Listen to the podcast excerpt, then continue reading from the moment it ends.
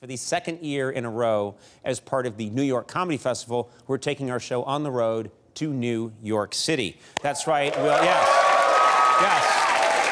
Yeah. It's funny. that applause?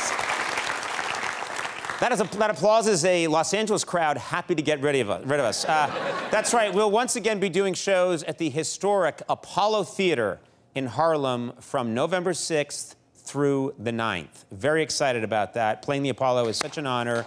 Uh,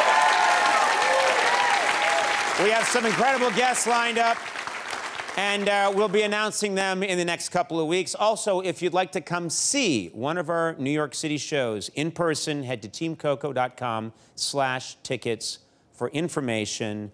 Uh, be sure to tune in. We had a blast in New York at the Apollo last year. You do not want to miss those New York shows. All right, very nice.